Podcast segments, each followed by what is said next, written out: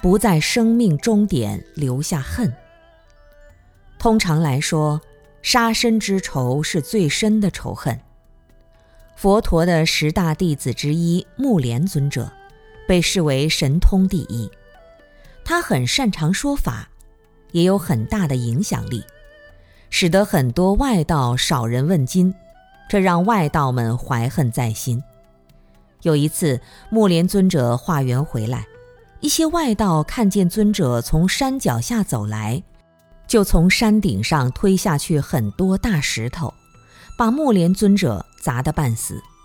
等他回到僧团后，已经生命垂危了，知道自己不久后将会死去，他就向佛陀告假，想回到他的故乡安然入灭。摩揭陀国的国王知道了，跑来跟佛陀说，一定要把那些人抓起来惩治。可目连尊者说，仇恨只会越结越深，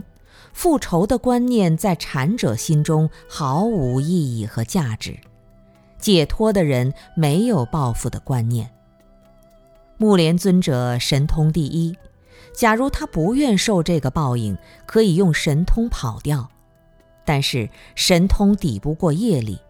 自己过去也做过不少坏事，所以这一生的报应受完了，还了债，静静地回到家乡入灭，没有在生命的尽头留下怨恨。